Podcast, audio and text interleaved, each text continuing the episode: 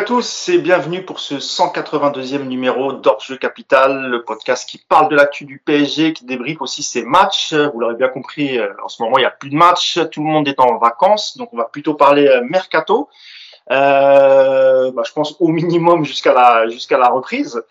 Et pour parler de l'actualité récente du Paris Saint-Germain, avec moi, j'ai toujours mes deux fidèles acolytes, Nicolas Curavo. Salut Nico, comment ça va ? Salut Mousse. Salut tout le monde, ça va bien, merci. T'as passé un bon week-end ? Ouais, 4 jours à la mer, très sympa. Ouais, ah, du coup, t'as pas vu le Grand Prix alors hier, Nico ? Non, j'ai pas vu le Grand Prix. Je l'ai regardé ce matin en replay, c'est tout savoir. Ah, ça se regarde en replay aussi, ça ? Je sais pas. Mais tout se regarde en replay, Mousse. Je regarde même des fois des podcasts en replay, tellement j'ai besoin de... Bon. Bon, alors ça va, c'était une belle course, non ? Ouais, c'est des voitures qui tournent en rond et qui se doublent, quoi. C'était une course de voitures, quoi. C'est pour ça que c'est passionnant, en fait. On a connu mieux, mais non, ça allait. Bon, en tout cas, tu as pris des couleurs sympas. Hein. Je ne sais pas de quel côté t'étais. Mais... Il y avait du soleil. Il n'y avait pas de vent, mais il y avait du soleil. T'étais où ? Bon, ça y est, donc là, je raconte mon week-end. C'est podcast, oui. Le podcast Weekend Nico United. Toujours. J'étais à côté de Saint-Brieuc. Ah, la Bretagne. C'est bien ça, hein, je ne me trompe pas. Hein. C'est la Bretagne Nord. Ouais. Parfait, Nico. Eh ben, c'est parfait. Yacine, il n'était pas en Bretagne, hein, il était en région parisienne, hein, comme d'habitude. Yacine Amned, le coach Yacine. Salut Yass, comment ça va ? Comme d'hab, salut à tous. Ça va bien Yass ? Ouais, ça va, merci. T'as passé un bon week-end ? Ouais, tranquille. Tranquille. Ouais, hein, calme. Avec la rumeur Zidane qui traîne, qui fait mal à la tête. Et comme avec Mbappé, il y a une partie des gens qui va faire pile, une partie des gens qui va faire face, puis celui qui va gagner et dire « Ah, je vous l'avais dit !» Ah ouais, c'est à peu près ça, vu qu'il y a tout et son contraire. Mais on va revenir, c'est l'actualité un peu chaude du PSG. Le Paris Saint-Germain qui a officialisé cette semaine, la semaine dernière, juste avant le week-end, hein, la venue de Luis Campos. Alors, le poste dans le communiqué n'est pas directeur sportif, mais conseiller sportif ou conseiller du football, appelez ça comme vous voulez. Donc normalement, les grandes manœuvres devraient commencer. Le seul problème, c'est que Mauricio Pochettino n'a toujours pas été licencié. A priori, il est au courant qu'il doit partir, mais je pense qu'il y a ça négocie pour le chèque de départ. On rappelle qu'il y a en jeu, un peu comme pour Laurent Blanc, hein, ça va jouer entre 15 et 20 millions d'euros, les indemnités de départ pour Mauricio Pochettino et son staff. Et maintenant, la question qui se pose, c'est quel futur coach pour le Paris Saint-Germain ? On a l'impression aujourd'hui, messieurs, que la finale se joue entre Zinedine Zidane et Christophe Galtier. Il y a eu beaucoup d'informations contradictoires. Certains ont parlé d'une réunion à Doha la semaine dernière entre l'émir et le clan Zidane. Ça a été démenti par d'autres médias. On parle maintenant d'un rendez-vous en Espagne. Bref, on a l'impression que personne ne sait pas grand-chose sur ce dossier. Nous, on va essayer de revenir un peu sur la carrière de Zidane entraîneur pour voir si ça peut coller avec le Paris Saint-Germain. Première question pour toi, Yacine. Étant donné que tu regardes beaucoup de matchs et tu as dû regarder beaucoup le Real Madrid ces 4-5 dernières années, quand Zinedine Zidane était en poste, il y a eu deux passages, hein, Yacine. Il faut rappeler qu'en 2013-2014, il est adjoint d'Ancelotti lors de la 10e Ligue des Champions remportée par le Real Madrid. Et quelques temps après, il prend la tête de l'équipe première. C'est quoi le style Zidane, Yacine ? Et puis, on posera la même question à Nico, si ça l'emballe. Mais le style Zidane, c'est quoi exactement, Yacine ? On parle beaucoup de pragmatisme, d'un style proche de Didier Deschamps, un entraîneur à la française, quoi, Yass. Pour être précis, il a aussi été un peu dans l'entourage de l'équipe, quoi. Il y a eu Mourinho. Alors, il n'était pas vraiment loin, il était un peu dans le staff. Après, ça ne se passait pas trop bien. Donc, bon, c'était un poste un peu spécial. Après, avec Ancelotti et entre Ancelotti. D'ailleurs, Yacine, je te coupe 2 secondes tout de suite. Ça doit être à cette époque qu'il insiste pour faire venir Varane, alors, Zidane. Ouais, c'est ça. Et après Ancelotti, il prend aussi la réserve de Madrid, donc les jeunes, pendant 1 an. Castilla. C'est important parce que ça fait quand même partie de son parcours. Quand il arrive avec le Real la première fois en janvier 2016, il a quand même entraîné Alors, c'était des jeunes, mais il a quand même pris une équipe en charge, un groupe, etc. Et il a été deux fois donc dans le staff professionnel, avec plus ou moins d'importance. Avec Ancelotti, il est plus important qu'avec Mourinho, ça c'est clair. Voilà, le style Zidane, c'est déjà... on va commencer par la préparation. Zidane, c'est quelqu'un qui a été beaucoup inspiré par ce qu'il a vécu en Italie. Rappelons qu'il a joué 5 ans à la Juve et que les grosses préparations physiques de la Juve, il les a vécues. Et pour lui, c'est une base de travail importante, à savoir une très grosse préparation athlétique. Alors, un peu différente de ce qui se fait en ce moment, parce qu'aujourd'hui, on est dans un football où la plupart des entraîneurs font ce qu'on appelle la préparation physique intégrée, c'est-à-dire que tout se fait avec ballon. Lui, il a encore certains ateliers, certains moments de la saison où il fait beaucoup de sans ballon à la méthode italienne, donc des tours de terrain, du fractionné, voilà. En tout cas, là-dessus, on a bien vu que le Real, en tout cas les années où il a été coach, c'est pas physiquement qu'ils ont flanché. Donc de ce côté-là, en tout cas, c'est quelque chose qui fonctionne bien. Il a souvent été avec un préparateur physique italien, notamment Pintus, qui était là lors de son premier passage. Voilà. Au niveau du style de jeu, Zidane, c'est quelqu'un qui est effectivement, si les gens attendent une révolution du jeu, non, c'est ni Klopp ni Guardiola.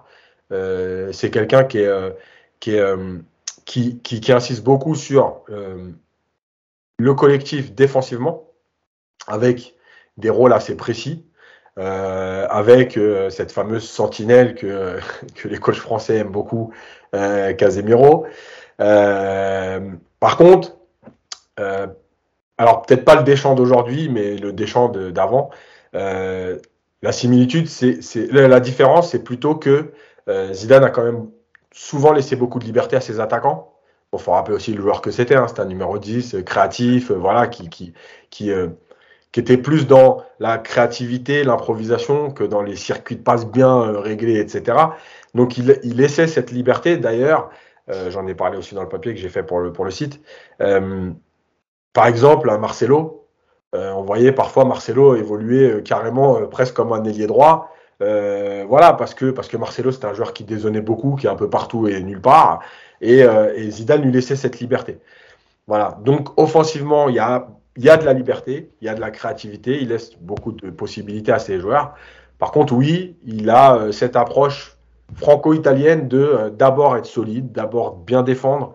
Voilà, après, pour les systèmes de jeu, il est plutôt... Alors, Yas, pour le système de jeu, on va revenir dessus juste après, comme ça, ça permettra aussi à Nico de répondre à la question. Ce que toi, tu as vu du Real, Nico, ces dernières années, notamment sous l'ère Zidane, les 3 Ligues des Champions et l'année qui fait ensuite, qu'est-ce que toi, tu as pensé du coach Zidane, alors sur le terrain, et évidemment aussi le côté manager? C'est cool de passer après Yacine. Alors bon, faut savoir. C'est pour ça que je l'ai arrêté, parce que sinon il partait. Voilà. Bon, faut déjà savoir que Zidane, c'était un joueur créatif. Il a joué 5 ans à la Juve. J'ai pris des notes. Non, mais c'est pas. Non, en plus toi, t'as connu l'homme, t'as connu le joueur, donc c'est intéressant aussi d'avoir son point de vue. J'ai travaillé un peu avec lui, mais c'est pas ce qui m'a donné une vision plus pertinente, mais. Moi, ce que je retiens surtout de ce que je voyais effectivement du Real signé Zidane, c'est effectivement cette équipe très rigoureuse malgré tout, avec une base bien établie, défensive. On fait pas n'importe quoi, on solidifie vraiment les bases, et puis devant, effectivement, c'est pas des schémas de jeu ultra complets, c'est pas des combinaisons dans tous les sens, c'est pas des joueurs qui permutent en phase offensive ou défensive. Enfin voilà, sans être péjoratif, c'est un football assez basique, mais et ça a été, je pense, la force de ce Real-là. Ça a été avec Zidane d'avoir les joueurs à leur place, les bons joueurs à leur place, avec quelque chose qui fonctionnait très bien. On ne demande pas des choses trop compliquées, mais on demande des choses efficaces. Et on a l'impression qu'effectivement le Real de Zidane de cette période-là, c'était une équipe ultra efficace, très solide, avec les joueurs qui avaient des missions très définies. Et voilà, c'est pas, on n'est pas là pour faire du folklore. Le spectacle, c'est bien, mais voilà, c'est vraiment d'abord avant tout une recherche d'efficacité. Et en 3 ans, il a prouvé que, qu'il avait la formule, forcément, avec ses 3 Ligues des Champions. Merci Nico. Tu voulais revenir, toi Yacine, c'est l'étape suivante sur le système de jeu qu'a utilisé Zinedine Zidane. Tu l'as dit dans le papier, hein, il était adepte du 4-3-3, 4-4-2, mais il a aussi joué de temps en temps avec une défense à 3 ou à 5, appelez ça comme vous voulez. Du coup, il n'y a pas réellement de système tactique défini par Zinedine Zidane, sauf qu'on peut dire qu'il a plus joué avec une défense à 4 qu'avec une défense à 3, yes. Ouais, alors je pense aussi que, alors là aussi c'est beaucoup de sa période italienne, aussi son passage avec Ancelotti, parce qu'Ancelotti c'est quand même un entraîneur qui est plutôt adepte de la défense à 4, il est capable aussi de s'adapter, mais globalement sur 80% des matchs tu as une défense à 4. Zidane il le fait et même dans sa première période il était capable de faire ce qu'avait fait Ancelotti à l'époque, c'est-à-dire d'être un peu en 4-3-3 en phase offensive et en 4-4-2 en phase défensive, donc d'avoir ces deux lignes de 4 bien compactes et de laisser Ronaldo et Benzema devant plutôt libres et se recentrer. Voilà, il a joué à 3 parce que c'est un entraîneur qui s'adapte aussi à ce qu'il a, alors aux joueurs disponibles, parfois à l'adversaire, aux formes du joueur, parce que je rappelle par exemple que pour prendre le dernier vraiment moment où il joue à 3 avec Ramos, c'est parce que Ramos est blessé, il est absent, et quand il revient contre Chelsea, c'est son premier match, et il joue à 3, je pense pour 2 raisons. La première, c'est que pour contrer Chelsea, mais la deuxième, c'est le Chelsea de Tourelle, mais la deuxième, c'est surtout qu'en fait, il fallait protéger Ramos, et parfois à 3, tu protégeais aussi Marcelo. Donc, il s'adapte beaucoup à ce qu'il a. C'est pas quelqu'un qui va te dire, moi, je joue en 4-3-3, et puis si tu vois, demain, il est au PSG, Verratti n'est pas là et un défenseur central, il va pas te dire, je vais jouer à 3, il va à 4, quoi qu'il arrive. Il va s'adapter à ce qu'il a, aux formes des joueurs, etc. Et la dernière chose dans sa gestion de tout ça, c'est que ça a été quand même le seul, alors peut-être qu'au bon moment, mais en tout cas le seul, à faire comprendre à Ronaldo qu'il ne pouvait pas jouer les 60 matchs, que pour rester performant, il fallait qu'il fasse des impasses. Il en a fait, évidemment, hein, Ronaldo, il n'a pas raté les Real Barça ou les Real Atlético, mais certains matchs de coupe, Ronaldo ne faisait même pas le déplacement. Et à l'arrivée, quand on reprend les statistiques de Ronaldo sur les 3 Ligues des Champions, les 3 que Zidane gagne 2016, 17, 18, Ronaldo, il est ultra efficace en Ligue des Champions, et j'irai même un peu plus loin, il y a eu, alors j'ai plus la date exacte, mais j'ai un doute, sur 2017 je crois, que sur la deuxième partie de saison, à partir du moment où il y a les matchs de Ligue des Champions, il a pratiquement une équipe qui fait le championnat, et une équipe qui fait la Ligue des Champions. C'est d'ailleurs le moment où Asensio se révèle, etc., parce que justement, il s'est dit, en Liga, on peut faire ça, donc évidemment par Ramos et tout, hein, mais je te parle un peu milieu en attaque. Et en Ligue des Champions, il avait une équipe qui était type en Ligue des Champions. Et ça lui a permis aussi d'emmener tous ces joueurs-là concernés jusqu'au bout. Ce qu'on dit souvent, tu sais, sur le truc du groupe, concerner le collectif au maximum. Ça lui a permis de le faire parce que finalement, des joueurs un peu moins utilisés jouaient quand même le championnat à ce moment-là. Pourtant, Nicolas, on avait l'impression que, au contraire, Zinedine Zidane, coach, faisait peu de changements. On se rappelle que dans son premier passage où il prend la responsabilité de l'équipe première, il n'y a quasiment aucun mouvement pendant 3 ans. Il ne demande aucun joueur. Il gagne les Ligues des Champions avec le même groupe. Moi, j'ai pas souvenir en fait qu'il y avait une équipe pour le championnat et une équipe pour la Ligue des Champions. Nico, c'est aussi. Pardon ? Une fois sur les 3. J'ai pas dit les 3. Si tu parles d'une seule saison, oui, parce que oui, moi j'avais. Voilà. Il a été capable de. Je sais pas si tu es d'accord avec moi, Nico. C'est vrai qu'on a l'image d'un Zidane qui a un groupe de 13-14 joueurs. Qui fait jouer souvent les mêmes, qui fait peu de changements, qui part toujours avec une équipe type. C'est aussi les reproches qu'on faisait aussi aux 2 derniers coachs qui changeaient toujours de système, de joueurs, etc. Est-ce qu'avec Zidane aussi, Nico, il n'y a pas ce côté, il y aura une vraie équipe, un vrai 11 titulaire et on va dire 3-4 joueurs qui rentreront dans la rotation. Donc, tu vas concerner 15-16 joueurs toute la saison. C'est je pense que font quand même beaucoup d'entraîneurs aujourd'hui. Avoir une équipe type et avoir. Regarde le Real cette année. Moi, je parle du PSG, c'est pour ça, oui, mais PSG, on a rarement vu une équipe type au PSG ces 2 voire 3 dernières années. Alors, le PSG a une équipe type, mais le problème du PSG, c'est qu'à chaque semaine, il y a un mec qui se blesse.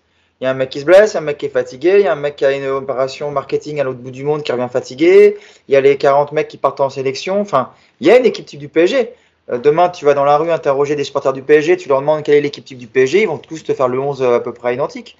Donc, elle existe cette équipe. Par contre, il faut être capable de la mettre en place. Effectivement, ce que disait Yacine, c'était intéressant parce qu'effectivement, alors cette équipe d'équipe Ligue des Champions et Championnat, c'était encore une fois, hein, c'était en fin de champion, c'était en fin de saison. Hein, je crois que c'est les deux derniers mois de la compétition à peu près de mémoire. Où effectivement, bah, il met tout sur la Ligue des Champions. Je me rappelle pas s'il y avait de l'avance ou pas en championnat ou si c'était très serré, mais c'est vrai que il hésite pas et ça a fonctionné. Mais voilà, c'est pas quelque chose qui fait. C'est pas quelque chose qu'il fait sur une saison complète. Je te l'ai dit tout à l'heure, Zidane, c'est un entraîneur très pragmatique. À partir du moment où il va trouver les 11 joueurs qui lui donnent satisfaction, il n'y a pas de raison de changer pour changer. Si tu arrives à gérer le physique, si tu arrives à gérer les blessures. Après, effectivement, ce qu'on peut reprocher, on l'a souvent vu peut-être même avec Tourelle, c'est que une fois que tu es mis de côté avec certains entraîneurs pour revenir dans la rotation, c'est compliqué. Zidane, lui, il a ce côté où il arrive effectivement à garder tout son groupe concerné. Je pense que c'est lié à sa gestion, mais c'est aussi lié à sa personnalité, à ce qu'il représente.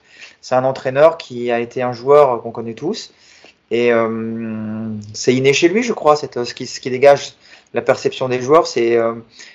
voilà, tu as ça où tu l'as ou tu l'as pas. Ancelotti, c'est pareil. Tu as des mecs comme ça qui imposent naturellement le respect, et Zidane en fait partie. Plus peut-être par effectivement ce qu'il représente, par rapport à son aura de joueur et même maintenant d'entraîneur, par rapport à ses idées tactiques ou à ses révolutions qui en fait il n'y en a pas spécialement.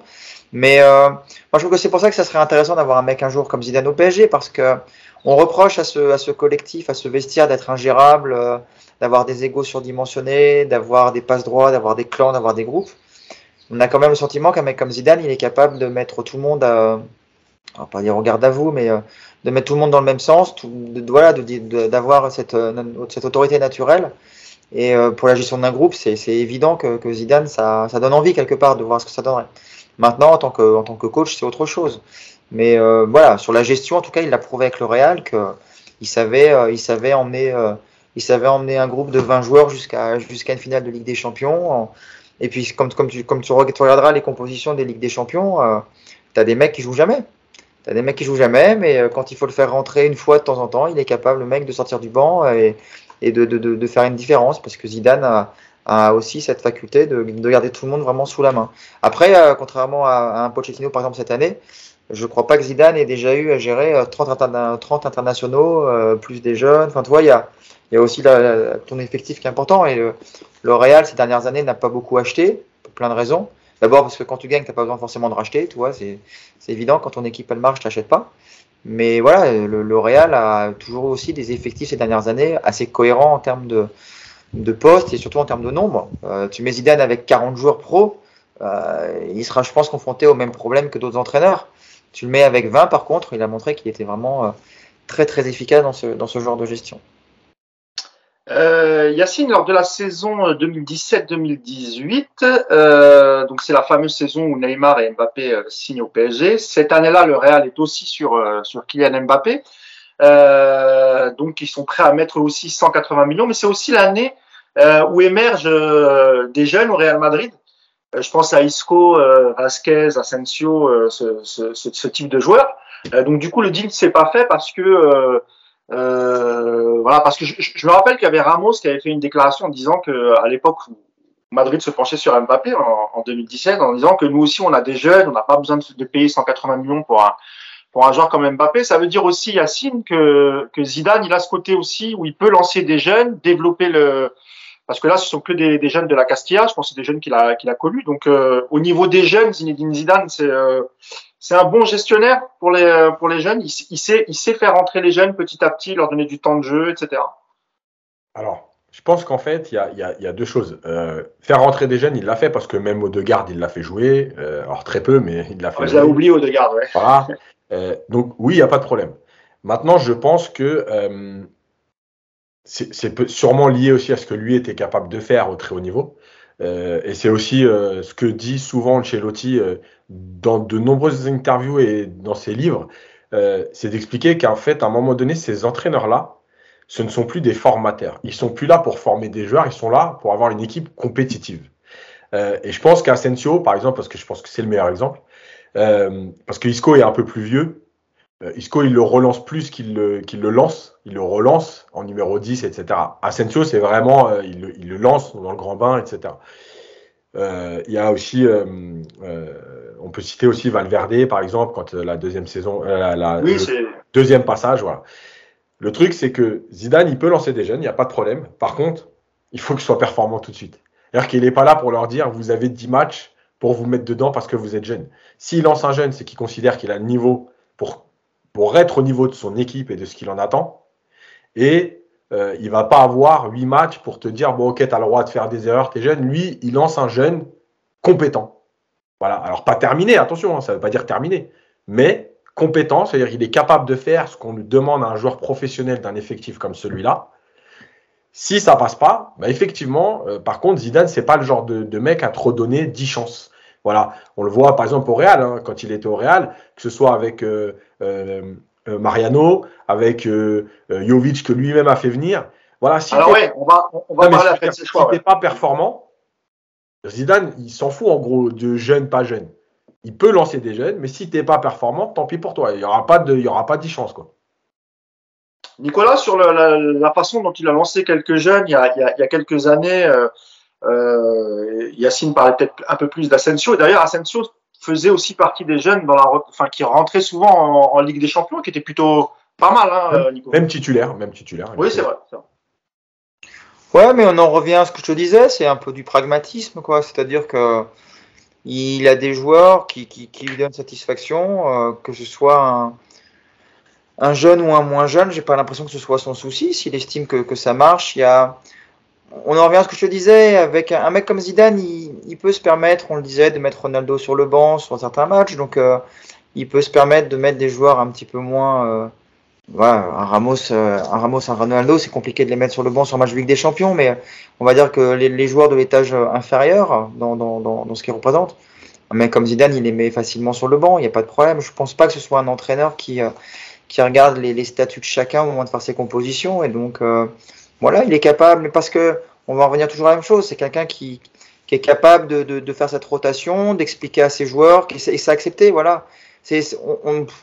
J'ai pas souvenir d'avoir vu un joueur sortir sous Zidane, refuser de lui serrer la main, partir en faisant la gueule. Alors, il y a forcément dans un groupe des mécontents, toi, c'est pas parce que c'est Zidane que t'es content.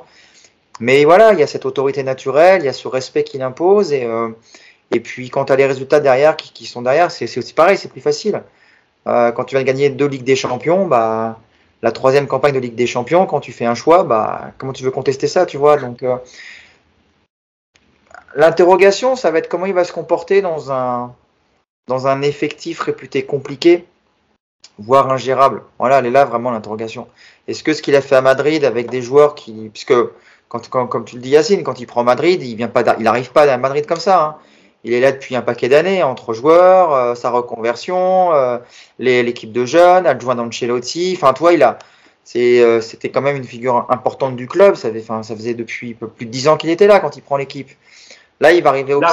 Il arrête en 2006 hein, sa carrière de joueur. D'ailleurs, il termine sur un carton rouge, il me semble, hein, lors de son dernier match. D'ailleurs, juste une question pour une petite parenthèse. Est-ce que vous avez souvenir du Zidane joueur qu'on mettait sur le banc vers la fin de sa carrière ? Moi, je m'en souviens plus, c'est un peu loin, mais je ne sais pas si vous vous rappelez de… Est-ce que Zidane, on pouvait le mettre sur le banc à Madrid ?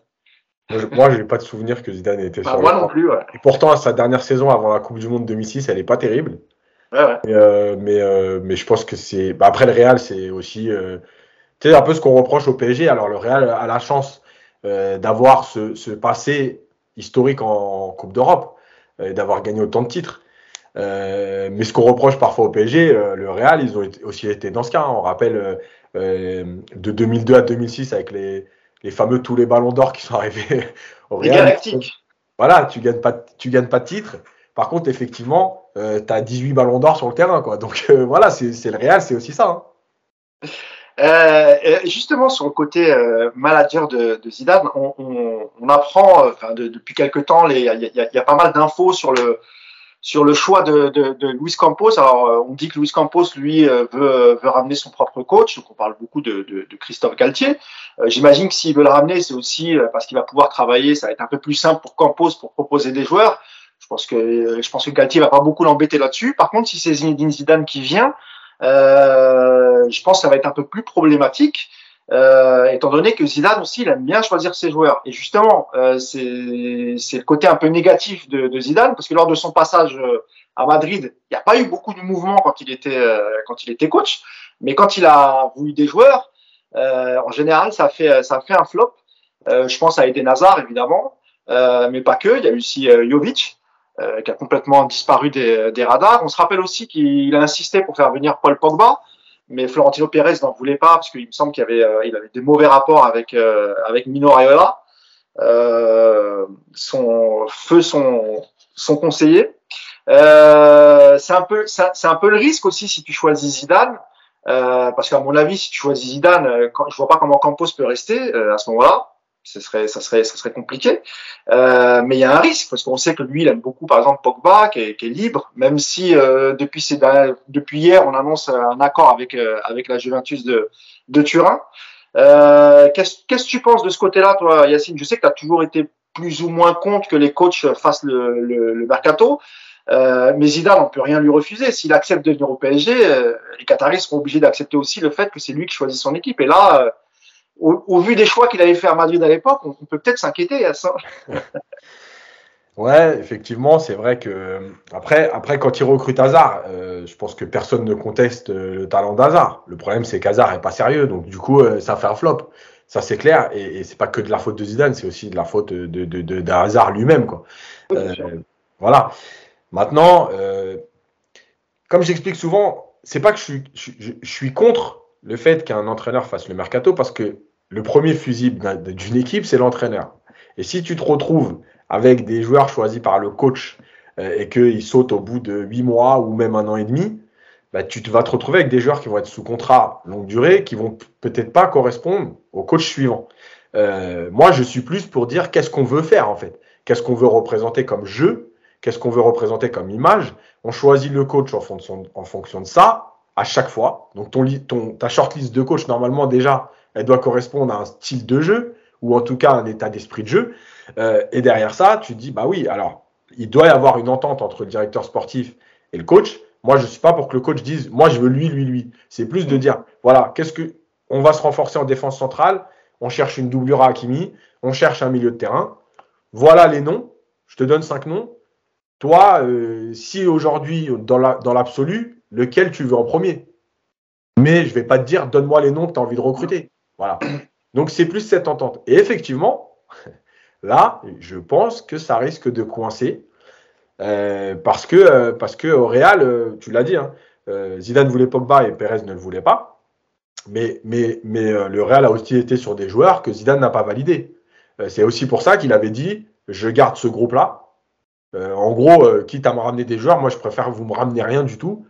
Je sais ce que me donne ce groupe-là, on va aller au bout avec. Voilà. Donc voilà, et là, ça peut coincer parce que je pense que le caractère de Campos, le caractère de Zidane, hein, parce que Zidane, encore une fois, il a une image bien lisse et tout. Ouais. Attention, c'est pas. Enfin, faut se méfier, il y a l'image publique et il y a ce qui se passe en vrai. Zidane, c'est pas non plus le mec à se dire, ok, vas-y, bah, je dis rien, je ferme ma bouche, j'accepte tout. C'est pas vrai. Donc voilà. Ouais, ça peut poser problème, parce qu'en plus, je pense que le problème du PSG, c'est qu'il n'y a pas d'identité de jeu. Donc, si Zidane veut des joueurs, ça ne correspondra pas forcément à ce que le PSG veut mettre en place sur les 5 prochaines années. Merci, As. Nico, qu'est-ce que tu en penses, toi, en sachant qu'au Real Madrid, ce n'est pas du tout le même système qu'au PSG. Il n'y a pas de directeur sportif. Donc, Zidane a eu l'habitude de travailler avec… en fait, il y a un directeur général. C'est lui qui s'occupe plus ou moins du côté administratif, de la négociation avec les agents, etc. Et au-dessus, il y a Florentino Pérez qui donne son accord, qui arrive au moment où pour boucler les choses. Donc, il y a un véritable aussi risque pour toi, Nico, d'interférence entre Zidane, s'il venait, Campos. De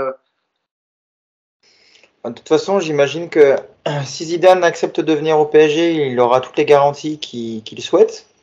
Donc, il n'y aura aucun risque, parce que s'il vient, c'est qu'il a déjà obtenu tout ce qu'il veut. Et ensuite… Le risque, c'est que Campos, tu vois, le prenne mal et parte. C'est pour ça que je te disais ça. Un risque pour qui, du coup ? Pour Campos. Bah, bah, moi, je vais te dire, un risque de te rendre ridicule à la face du monde, encore une fois, en annonçant un conseiller du football qui partirait un mois après parce qu'il se rend compte que c'est un bordel, ce club, et qu'il ne peut pas travailler sereinement. C'était dans ce côté-là, Nico. Je pense que, ouais, je pense qu'effectivement, au Qatar, ils doivent super être inquiets de se dire putain, si on fait Zidane et que Campos barre, merde, ça va être compliqué à gérer, quoi. Non, mais ils s'en foutent, hein. Je vois là, c'est pour l'image, c'est pas une question. Oui, mais l'image. Mousse, tu connais comment ça marche au club. L'image, tu signes Zidane, il n'y a que Zidane, voilà. Campos, qui connaît Campos aujourd'hui dans le monde? Personne. Donc, tu vois, c'est là où c'est embêtant. Mais non, mais ouais, Mousse. Ça, parce que lui, il parle dans le monde. Toi, tu parles dans le monde du foot, mais lui, il parle dans le monde, en fait. Ah oui, pardon, Nico, d'accord. Okay. Je comprends. Mais oui, dans le monde, voilà. Aujourd'hui, tu signes Zidane au PSG, ça va faire le titre de. Je dirais que Zidane, ça éclipserait un éventuel départ de Campos. Tout le monde aura oublié. C'est même pas que ça va éclipser, c'est que Campos, personne n'en parlerait. Si tu signes Zidane et qu'une heure après, tu annonces que Campos se barre parce qu'il ne voulait pas bosser avec lui, mais ça va faire 3 lignes dans tous les journaux du monde. Tout le monde s'en fout de Campos. Oui, mais alors quid de la révolution, Nico? Si ça se passe comme ça, parce que moi, c'était la prochaine étape. Est-ce que vous n'avez pas l'impression, finalement, aujourd'hui, tout est tellement flou? On a l'impression que c'est une révolution en carton qui va avoir lieu. Et j'ai vraiment l'impression qu'en fait, au final, il n'y a pas grand-chose qui va changer. Parce qu'on nous avait dit les Qataris allaient prendre du recul, qu'ils allaient nommer un homme fort comme Campos qui allait tout gérer. Aujourd'hui, on apprend qu'il va gérer uniquement l'équipe première. On te rajoute à ça un deuxième directeur sportif qui est Antero Henrique, qui avait quitté le club en 2019, qui va gérer les féminines, qui va gérer le centre de formation, etc. J'ai l'impression que c'est quand même, on est dans un grand flou. Le PSG n'a pas encore communiqué, Nico. Est-ce qu'on se dirige vraiment pas vers une révolution en carton à ce moment-là? C'est là où c'est un peu le paradoxe. Mais tous les gens qui réclament la révolution, t'en as les 3/4 de ceux-là, ils réclament aussi Zidane. Sauf que Zidane, tu sais que ce sera le choix de l'émir. Ce sera pas le choix du directeur sportif censé insuffler une nouvelle politique sportive. Donc tu vois, c'est tout le PSG dans cette situation qui se passe en ce moment. Voilà, c'est ça, c'est Paris. C'est-à-dire qu'on annonce de grandes choses, on veut confier les clés à un mec comme Campos, mais je vois de l'entraîneur, finalement, c'est peut-être l'émir qui va avoir le dernier mot parce que Zidane. Donc c'est bizarre. Tu veux une révolution, en fait, c'est pas compliqué aujourd'hui, hein. Si vraiment vous voulez la révolution dans ce club, bah, il faut que Galtier vienne comme entraîneur, parce que ce sera lui le choix de Campos. Et au moins, il y aura une cohérence par rapport à ce choix-là. Mais quand ça va être annoncé la semaine prochaine ou dans 15 jours, eh bah, tu vas entendre que les mêmes choses. Ça promet Zidane, ça prend Galtier, c'est nul, Galtier c'est pourri, on n'en voulait pas, c'est de la merde. Voilà, ça va être ça. Ça va être ça, mais c'est ce que je vous ai dit lors du dernier podcast. Il y a un moment où si on veut, nous supporters, être un tout petit peu cohérents avec tout ce qu'on a réclamé ces dernières années, il faudrait peut-être qu'on ferme tous nos gueules pendant 6 mois et puis qu'on les laisse bosser, les mecs, tu vois. Campos, on est tous d'accord pour dire que c'est un super directeur sportif, c'est un mec qui a une vraie vision du football. Lui, pour le coup, il a des fiches sur les joueurs. C'est pas comme Leonardo qui... regarde sur Google le nom du mec qu'on vient de lui proposer. Et... Enfin, tu vois, au moins, tu as un mec qui bosse. Je vous l'ai dit la dernière fois, s'il estime que Galtier, c'est l'homme de la situation pour ce projet-là, eh ben, va pour Galtier. Moi, je suis pas contre Galtier, hein, il n'y a aucun problème. Si dans 6 mois, ça marche pas, ben, on leur tapera dessus. Mais il faut peut-être leur laisser un petit peu cette occasion de bosser. Après, si tu as Zidane qui vient, moi, Zidane, il y a 1 an, je t'aurais dit, il faut le prendre. Parce que le club, c'est un bordel sans nom. Il n'y a pas de structure, tout le monde se tire dans les pattes. Au moins, tu mets Zidane dans le vestiaire, déjà, au moins, tu sais que ça va un petit peu logiquement régler pas mal de problèmes. Aujourd'hui, si tu as commencé à restructurer ton club, ou que du moins tu en prends le chemin, peut-être que Zidane s'impose moins comme un choix logique, tu vois. Donc, c'est difficile tout ça, mais ils discutent de toute façon avec Zidane parce que sinon Galtier aurait déjà été annoncé, je pense. Donc les discussions, elles existent. Je pense que la décision n'est pas prise. Et puis pour tout le reste, effectivement, Antero Henrique qui ressort de je ne sais pas où, là, on dirait qu'il était... J'ai l'impression qu'il était planqué dans une bagnole sur le parking du camp des Loges depuis 3 ans. Là, et puis il a retrouvé les clés du coffre, il ressort et ça y est, le gars, on va lui reconfier plein de trucs. Au début, je pensais qu'il était juste là pour aider à vendre. Finalement, on est en train de se rendre compte qu'il va sûrement avoir des prérogatives un peu élargies. Bon, je ne vais pas dire que je suis convaincu par cet organigramme qui se met en place, mais encore une fois, on va attendre d'avoir les décisions, les annonces officielles pour commenter et puis pour critiquer, parce que bon, on va pas commencer à les dézinguer avant tout, mais on n'aura pas de toute façon la révolution intégrale, comme je vous l'avais dit la dernière fois, en 1 mois ou en 2 mois, quoi. Ça va prendre des années. Donc si au moins déjà on commence à structurer l'équipe première, qu'on fait un peu le ménage chez les féminines et dans les équipes inférieures, et puis que d'ici un an ou deux, on essaye encore un petit peu de fusionner tout ça pour finalement arriver dans 3 ou 4 ans avec un responsable de tout secteur sportif de ce club. Pourquoi pas ? Mais c'est pas Campos, tu mets là, tu confies tout le club sportif à Campos, il va pas en un claquement de doigts tout régler, il y a trop de bordel, il y a trop de problèmes. Il peut pas tout faire Campos, donc déjà qu'il fasse l'équipe première, je pense que c'est le plus important. Et puis on verra après, mais bon. Pour l'instant, effectivement, cette révolution annoncée, elle a l'air un peu quand même bancale. Je suis d'accord avec toi. Yass, sur le même sujet, on se rappelle que juste après la prolongation d'Mbappé, on a l'impression que même dans les déclarations d'Mbappé, il disait que voilà, il a été rassuré parce que le projet va bouger, il y a d'autres hommes qui vont arriver pour gérer tel ou tel secteur. Et encore une fois, aujourd'hui, Yass, on a l'impression encore une fois que c'est beaucoup trop flou.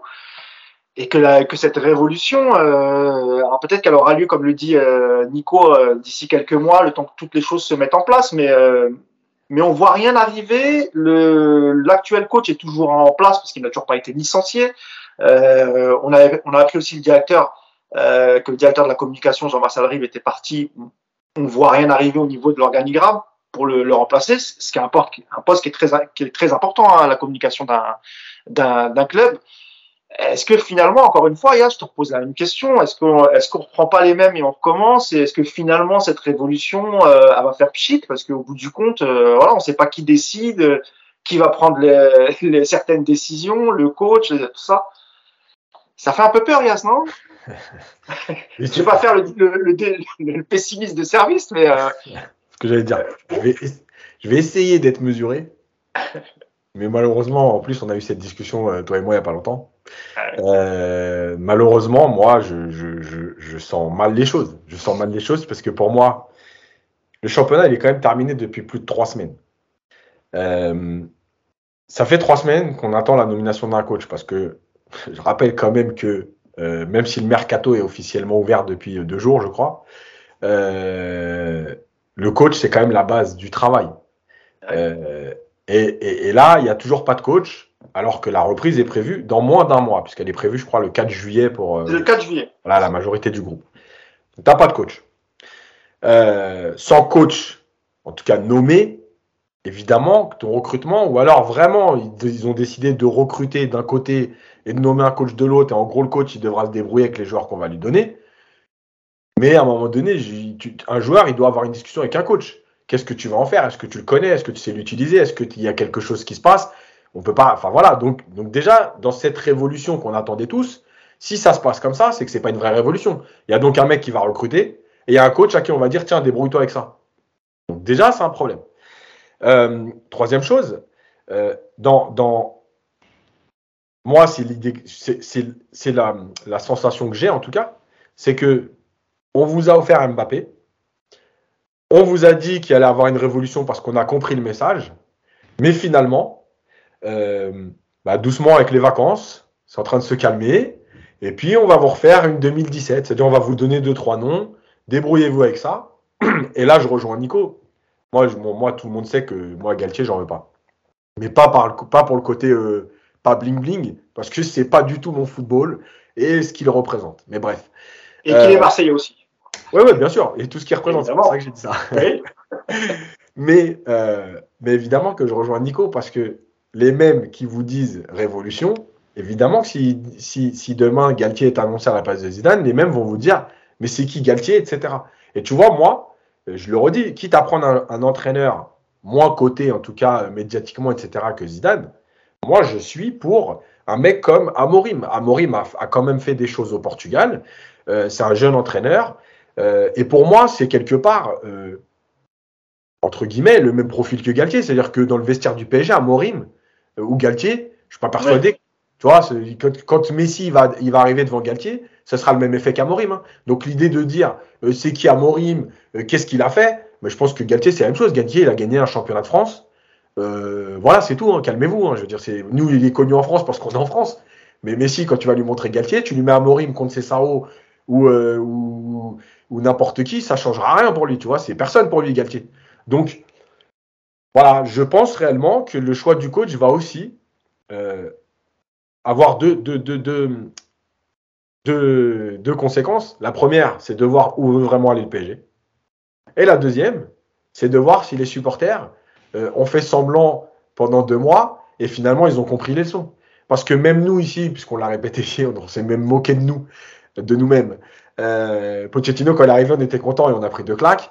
Donc aujourd'hui, évidemment, que même s'il nomme ni Galtier, ni Amorim, ni Zidane et qu'ils en nomment un autre, bon, je pense que dans quelques semaines, je fermerai ma bouche parce que Pochettino, il m'a bien calmé quand même.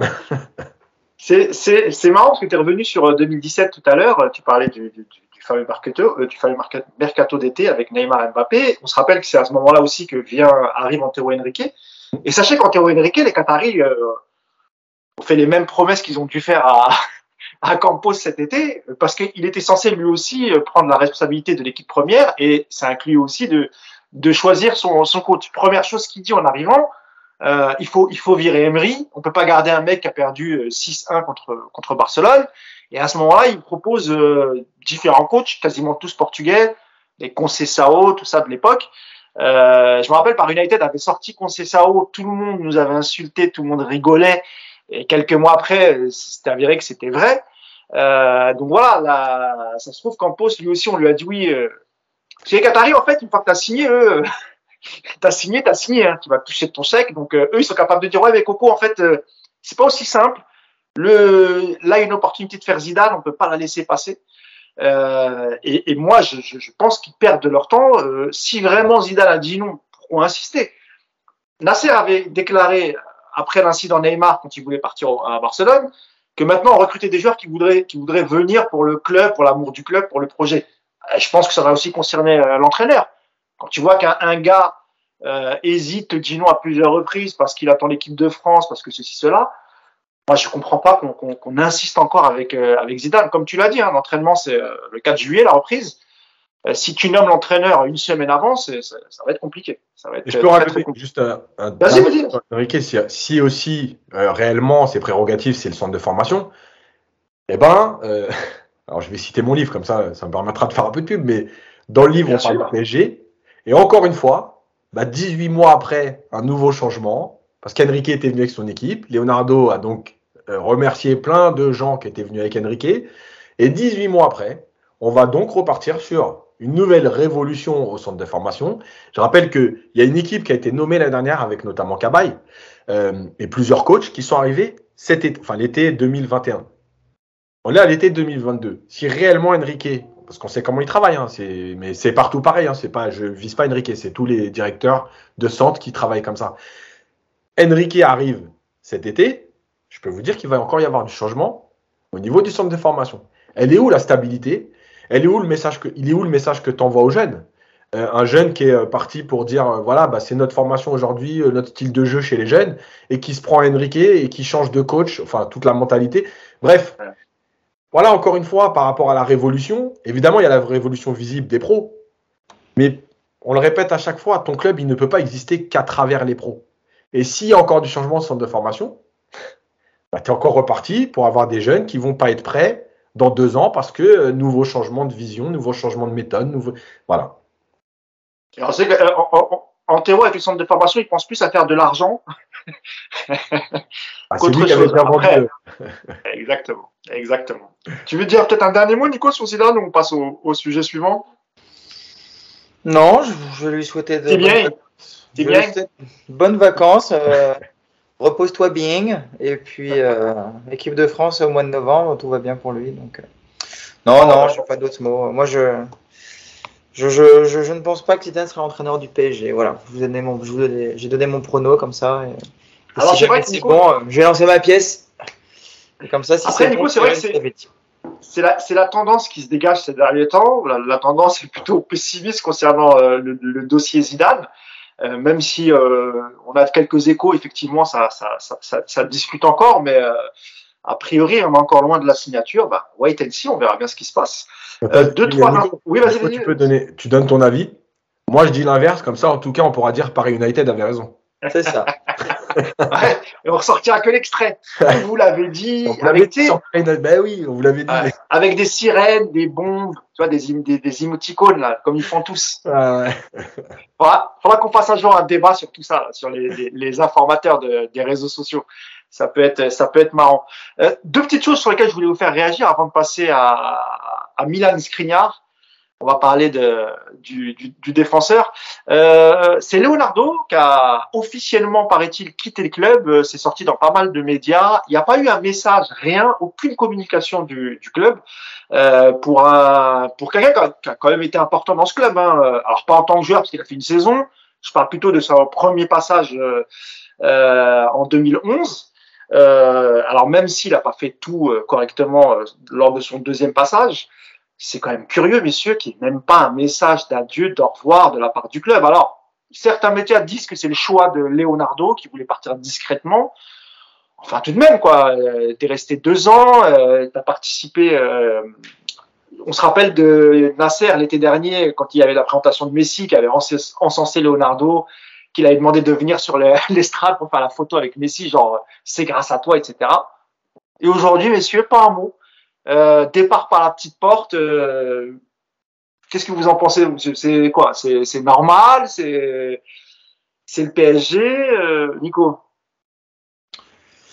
Non, c'est le PSG. Voilà. C'est un directeur sportif qui se barre et il n'y a même pas de communication. Je pense que Nasser, de toute façon, a prévu une intervention, alors soit dans les médias, soit une conférence de presse. Je pense qu'il va pas pouvoir faire autrement, parce qu'il a annoncé des grandes décisions, donc je suppose qu'il va prendre la parole peut-être cette semaine d'ailleurs. Je pense qu'il glissera un mot pour Leonardo, mais c'est vrai que c'est quand même un peu bizarre, quoi, de pas sur le site officiel d'avoir 3 lignes, Leonardo quitte le club, merci pour tout, bonne continuation, tu vois, ça engage à rien. Je vois pas non plus Leonardo pourquoi est-ce qu'il demandera à ne pas communiquer là-dessus, parce que ça peut lui faire. Ça change pas grand chose à, enfin, je sais pas, c'est un petit peu étrange cette histoire, et puis bon, c'est le PSG, ouais. J'ai envie de te dire, c'est le PSG. Ouais. RS pour Nico. C'est la révolution, quoi, c'est nous. On va pas s'étonner de ça, franchement, on a vu tellement d'autres que c'est bon, qu'est-ce que je te dise de plus.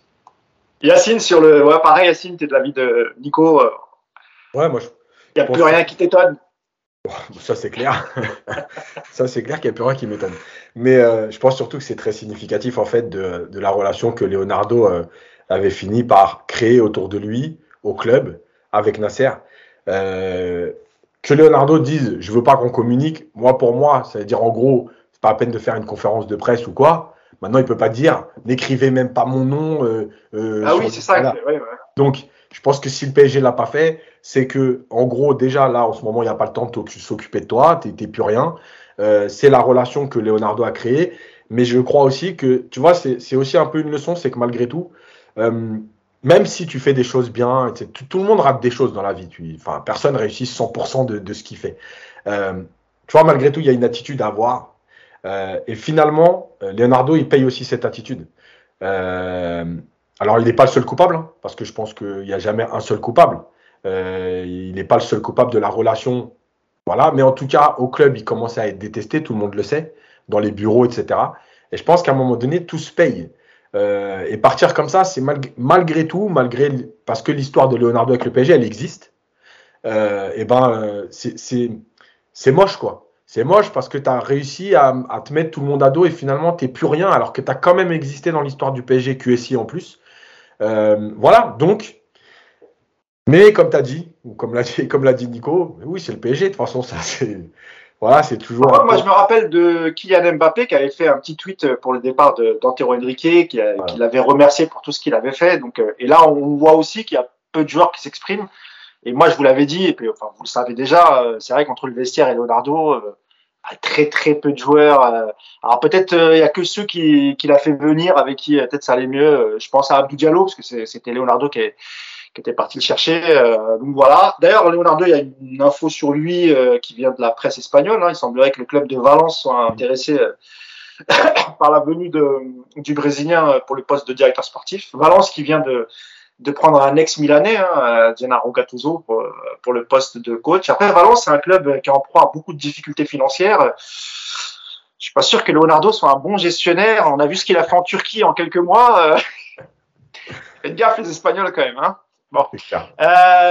Encore une petite brève. On a sorti une petite info hier sur Twitter concernant l'intérêt du Stade Rennais pour Abdou Diallo. On vient d'en parler justement. Voilà, pour remplacer le défenseur central marocain, l'axe gauche. Avert, c'est ça, Yacine. Aguerd, pardon. Tu sais quoi, ce nom il fait pas du tout marocain en fait. Il est plus russe que marocain. Moi j'ai du mal avec ça.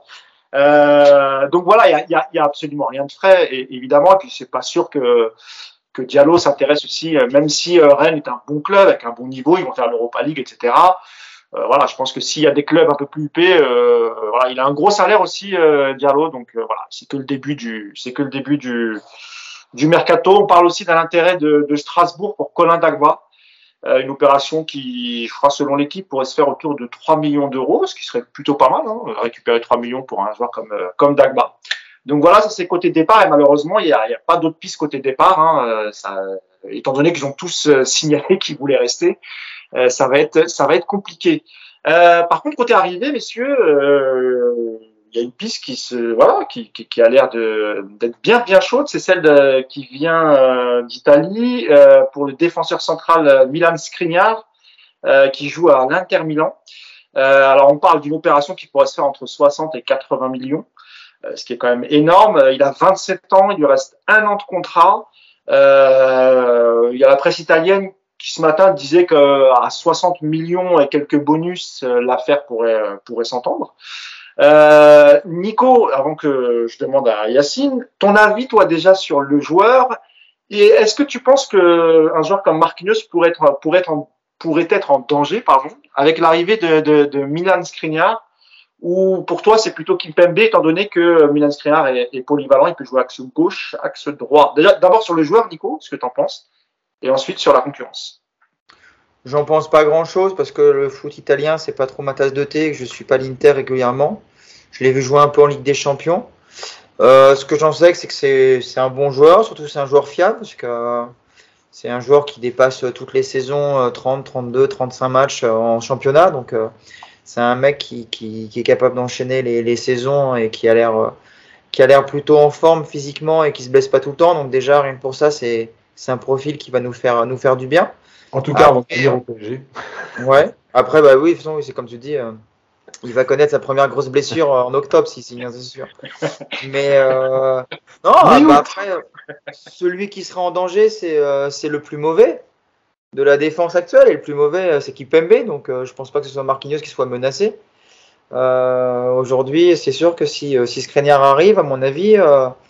Marquinhos en 1, Skriniar, Ramos potentiellement en concurrence en 2, et puis derrière tout ça moi je mettrai Kimpembe de toute manière. Donc vous connaissez mon avis sur le Titi parisien, donc voilà. Après ça peut être une bonne renfort, hein. C'est un beau bébé, un gros gabarit, il marque ses 2-3 buts de la tête toutes les saisons, encore une fois c'est une valeur sûre de l'Inter.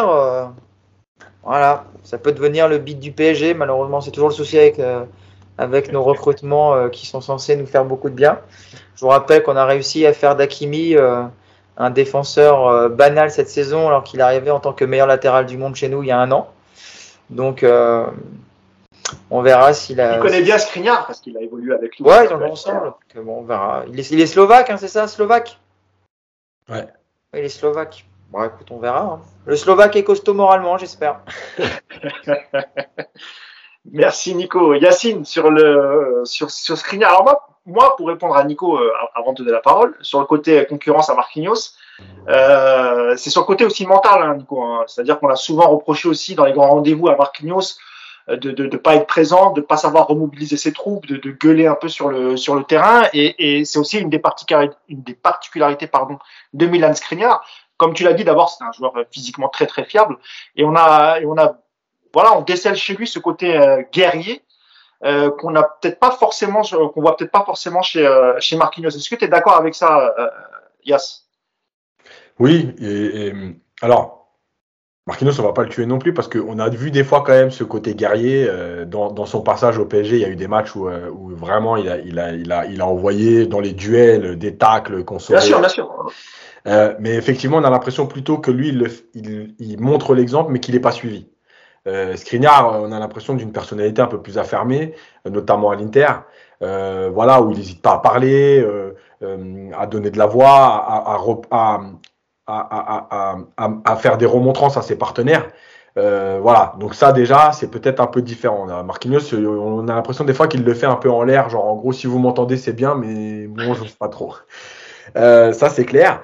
Après, ce qui est sûr, c'est que moi, évidemment que je pense que c'est un concurrent à Kimpembe, mais moi, je pense que la fin de saison de Marquinhos, ouais, elle a... Alors, c'est dur, hein, parce que c'est un joueur qui est plutôt fiable depuis, un des joueurs les plus fiables depuis une dizaine d'années au PSG. Mais justement, Yacine, tu sais, est-ce que il y a pas le côté aussi, on le regarde avec les yeux de l'amour parce qu'on l'aime bien, parce que c'est un gars sérieux, qui a une hygiène de vie irréprochable, qui a une vie de famille rangée.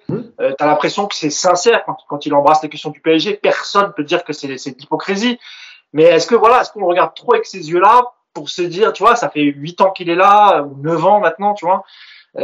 Tu sais, parfois ça me rappelle aussi un peu Varane à Madrid, tu vois. Je sais pas si tu vois ce que je veux dire. Ouais. Et je pense que effectivement, je pense que ça peut devenir un concurrent à Marquinhos.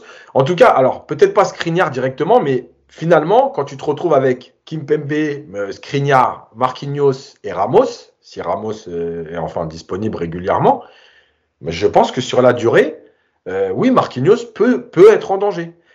Parce que il y a son match contre le Real, effectivement, qui est catastrophique, mais il y a 2 mois derrière, pratiquement, où il est vraiment pas bon. Est-ce que c'est la lassitude? Est-ce que c'est... Alors, il n'y a pas de problème, hein, ça arrive à tout le monde. Hein, c'est pas... Parce qu'en plus, Yacine, il négocie pour encore une prolongation. Voilà. C'est la vie du foot. Voilà. Oui, on est attaché à des joueurs parce qu'ils écrivent l'histoire de ton club, parce que ça fait longtemps qu'ils sont là. Mais parfois, le foot a besoin de cette remise en question. Alors, ça peut être une remise en question sur un départ, aller voir ailleurs, et parce que tu as besoin de rebondir, te régénérer et voir autre chose.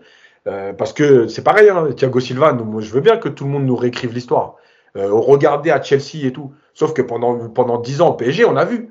Donc, nous réécrivez pas l'histoire.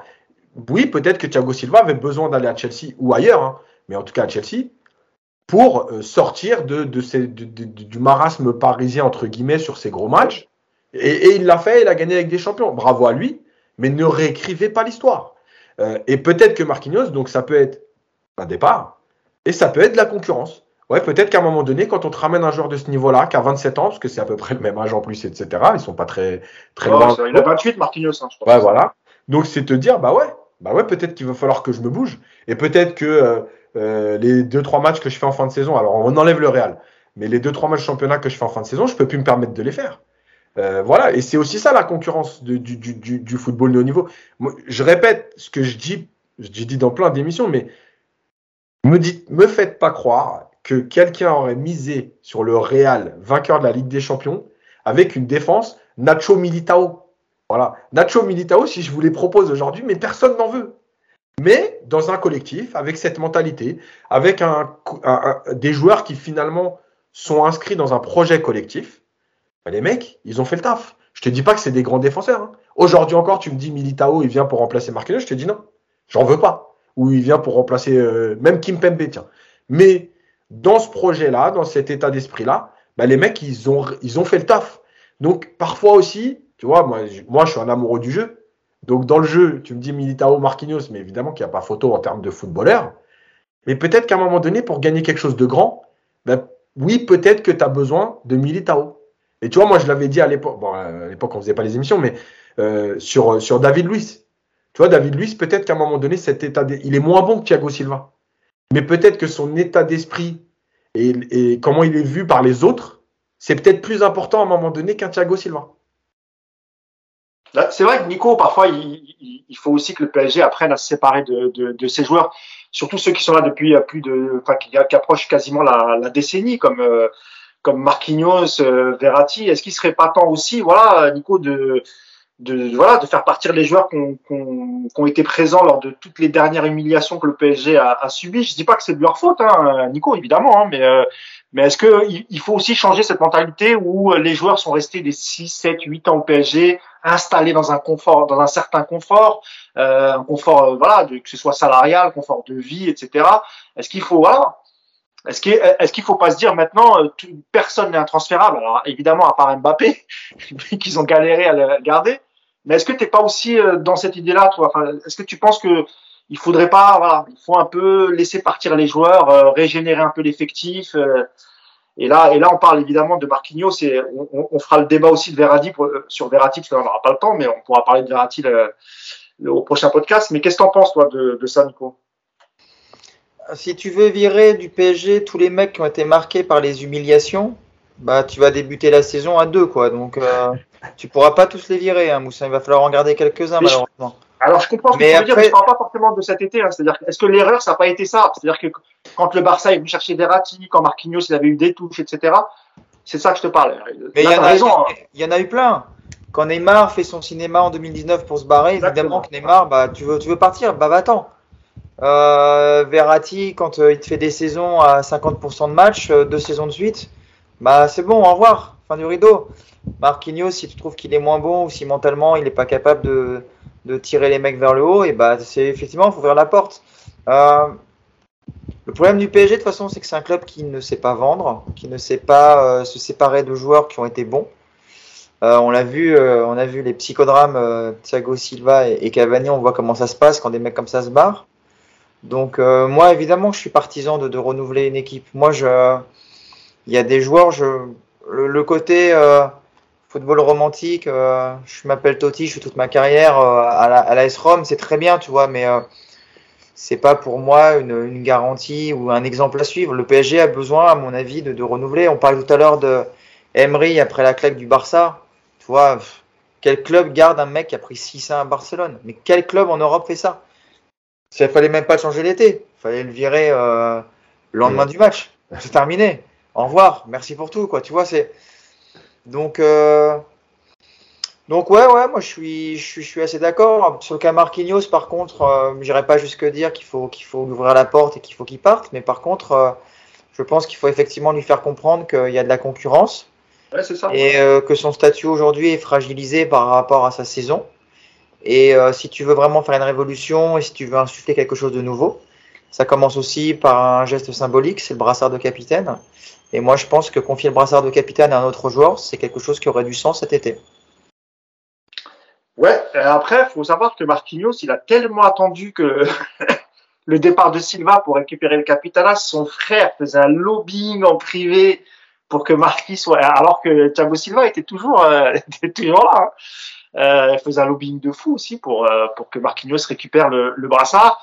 Il y a aussi la déclaration de Kimpembe en conférence de presse, où un journaliste l'a relancé sur les déclarations qu'il avait faites il y a quelques jours en disant qu'il fallait qu'il rencontre la direction, qu'il savait pas où il en était, qu'il voulait savoir quelle direction allait prendre le nouveau projet du PSG, et on a l'impression qu'il sous-entendait aussi par là, il fallait aussi qu'on augmente son salaire, mais c'est quand même fou après une saison aussi ratée que celle qu'ils viennent de faire, de demander à renégocier, enfin je veux dire normalement tu dois te faire tout petit, et surtout pas demander une prolongation, c'est la vérité franchement. Quand tu sors d'une saison comme ça, comment tu peux aller devant les caméras et dire oui mais moi je veux savoir où on va, nous déjà on a vu où vous avez été, c'est-à-dire en 8e de finale de Ligue des Champions et un parcours en Ligue 1 qui est assez chaotique, même si tu as les 15 points d'avance, éliminé de la Coupe nationale, et tu as des mecs encore qui osent venir demander des augmentations, des prolongations de contrat. C'est ouf ça. Parce que je pense que malheureusement c'est ce que j'avais dit quand il y a eu le début d'idée de révolution, c'est que tu as pris des habitudes. Comme chez toi, c'est-à-dire que tes enfants ils rentrent tard, ils dépassent l'heure, tu leur dis de rentrer à 18h, ils rentrent à 19h15, tu les punis pas. Pourquoi il va rentrer à 19h, pourquoi il va rentrer à 18h la prochaine fois, il va rentrer à 19h30 et s'il n'est pas puni, il rentrera à 20h. Là c'est pareil, tu les as habitués à ça, quels que soient les résultats, les claques, les humiliations, tu les as habitués à les prolonger, à les augmenter. Le mec il a raison de demander, et c'est pour ça que moi j'avais dit que soit Nasser n'est plus Là, soit il y a un président délégué et un directeur sportif qui reprennent les choses en main, parce qu'aujourd'hui, malheureusement, Nasser, ce qu'il a créé, notamment avec ces joueurs-là qui sont là depuis longtemps, c'est que si Kimpembe va voir Nasser et lui dit « ouais, je veux être augmenté », et que Nasser il dit « écoute, avec la saison que tu as faite, c'est pas le moment de me prendre la tête », le mec il va lui dire « mais attends, qu'est-ce qui t'arrive Nasser ? Fait 10 ans que tu nous parles pas comme ça, maintenant qu'est-ce qui te prend ?» Donc le mec, ils ouvrent les portes parce qu'elles ont déjà été ouvertes 1000 fois. Voilà, sauf que peut-être que là, Yacine, il aura. Alors, on va voir sur Campos comment ça va se passer, ce qui reste, ce qui va rester, tout ça.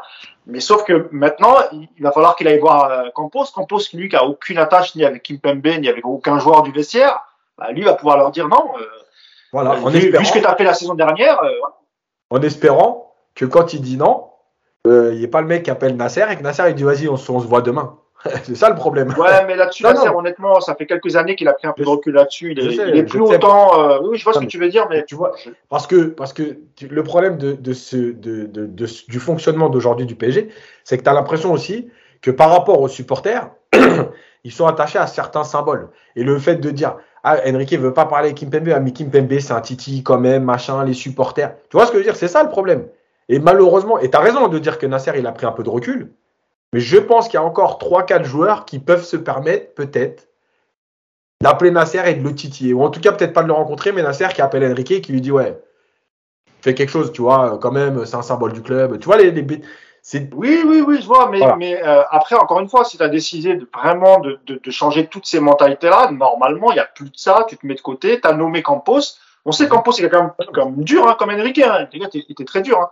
Quand il a voulu se débarrasser de Lucas Moura, il a été très très dur avec Lucas Moura qui voulait pas partir parce que il y avait Neymar qui arrivait, il y avait son pote Neymar qui arrivait et tous les jours il venait au camp des loges, Henrique, il voyait Lucas Moura, il lui disait hey, il faut que tu partes, trouve-toi un club, tu ne joueras pas si tu fais pas l'effort et si tu discutes pas avec le club, de toute façon tu ne joueras pas. Donc et c'est comme ça qu'après ils ont trouvé un deal avec Tottenham pour qu'il aille jouer.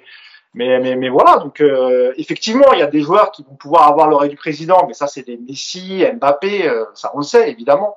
Pour le reste, je pense que ça va être un peu plus compliqué. Si je comprends bien, Henrique, là, il va aller voir Kurzawa et lui dit « si tu t'en vas pas, tu joueras pas ».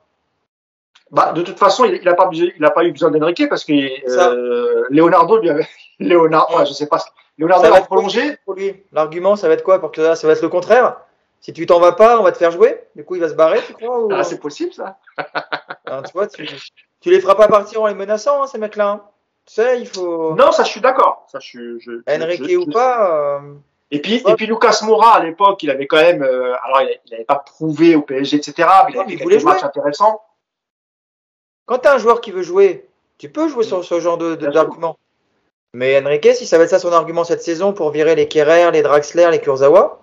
Je pense pas. Et en plus, rappelez-vous que Kurzawa avait dit, moi, de nous deux, c'est Leonardo qui partira en premier. Donc, moi, je pense qu'il avait un vrai contentieux. On sait toujours pas pourquoi. Pourtant, c'est Leonardo qui l'a donné 4 ans supplémentaires, qui lui a augmenté son salaire. Alors, je sais pas qu'est-ce qu'il avait contre Leonardo. Il devrait plutôt le remercier.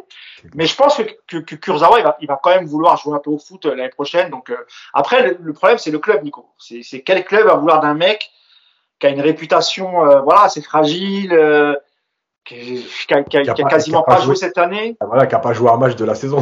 C'est ça. Oui, c'est ça. C'est compliqué de relancer. Et puis, qui a un salaire aussi énorme. Il n'y a pas des seniors à Cachan ? Ouais, mais j'en veux pas. Voilà, c'est clair. Attends, que je voulais préciser un truc, parce qu'on a parlé du départ de Marquinhos, bon, vite fait Verratti, dont on reparlera la prochaine fois. Mais juste que les gens n'interprètent pas ce qu'on a dit. On n'a pas dit qu'on voulait que Marquinhos parte, qu'il était éclaté. Non, que les choses soient. Non, mais tu connais parce qu'ils interprètent vite. C'est juste de dire. Je suis d'accord avec toi sur le fait peut-être d'avoir dû renouveler avant. Ça, il fallait le faire. Maintenant, évidemment, que s'il y a des joueurs qui doivent partir, il y a un paquet de joueurs avant Verratti et Marquinhos. Mais comme là on parlait de Milan Skriniar et qui sont le même poste. Nous, enfin, vous pouvez regarder notre podcast. Hein, on a toujours défendu Marquinhos. C'est pas qu'on l'a défendu, c'est qu'on a été juste. Quand il a été bon. Et même d'ailleurs, on se dit souvent, c'est bizarre qu'on ne le voit pas dans le top 5 mondial des défenseurs centraux. Après, voilà, il y a des hauts, il y a des bas dans une carrière. Marquinhos, cette année, c'était pas terrible. Ça fait maintenant 9 ans qu'il est au club. Il arrive en 2013, il me semble, ou 2014, je sais plus. Ouais, voilà, la question qu'on se pose, c'est qu'il a vécu les super années à Paris. Est-ce qu'aujourd'hui, si un club vient, Est-ce qu'on le retient ou pas? Moi, je dis non, il faut pas le retenir. Il a fait il a fait une très bonne carrière au PSG. Il a vécu beaucoup de moments, des bons moments, des moins bons. La question, c'est de savoir, c'est aujourd'hui, si un club vient, est-ce qu'on le retient comme on l'a fait toutes ces années, ou est-ce qu'on le laisse partir? Et est-ce qu'on renouvelle l'effectif? La question, elle est juste là. Et c'est pareil pour Kimpembe. Et on parlera du milieu de terrain la semaine prochaine. Il faudra aussi se poser la question sur Verratti. Et pourtant, Dieu sait qu'on adore Verratti, on l'a toujours encensé. Mais est-ce qu'il a eu du poids en Ligue des Champions? Est-ce qu'il a tiré l'équipe vers le haut? Voilà, pas toujours en tout cas. Donc la question elle est légitime. Je pense qu'on a fait le tour de l'actualité du PSG, je pense. Nico, si tu veux peut-être le mot de la fin, si tu as quelque chose à ajouter ou voilà, ou juste bonne journée, salut. Oh non, c'était une émission intéressante, je trouve. J'aime bien écouter Yacine. Par contre, j'aimerais parler avant lui la prochaine fois. Mais non, c'est une période un petit peu un peu étrange quoi pour quand tu vis le PSG, parce que c'est vrai qu'on est on a le sentiment que la saison est terminée mais la nouvelle n'a pas vraiment débuté, que t'as déjà des clubs qui commencent à travailler. Là, j'ai vu que City avait annoncé officiellement la signature de les 5 saisons d'Haaland. Enfin, tu vois là, t'as Liverpool. Tous les clubs.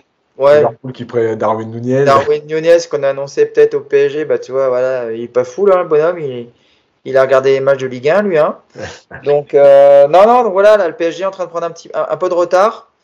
Et honnêtement, la seule explication plausible à ce retard, c'est que Zidane s'est pas complètement enterré, quoi. Voilà, c'est pour les gens qui. Je sais qu'il y en a qui nous regardent et qui rêvent de voir Zidane au PSG. Donc, je pense qu'ils peuvent encore y croire légitimement, parce que ça doit encore discuter. Mais ce serait bien quand même que d'ici la fin de la semaine, le cas de l'entraîneur soit réglé et puis que ça commence à travailler, parce que c'est une saison en plus qui va être un peu bizarre, avec des dates de Ligue des Champions rapprochées, avec cette Coupe du Monde en novembre. Ça va être bizarroïde. C'est pas une saison où tu peux te permettre de commencer avec du retard, parce que ça peut très très vite être sanctionné. Donc voilà, on est le 13 juin. Ça serait quand même pas mal qu'on ait un entraîneur avant le 20, je crois.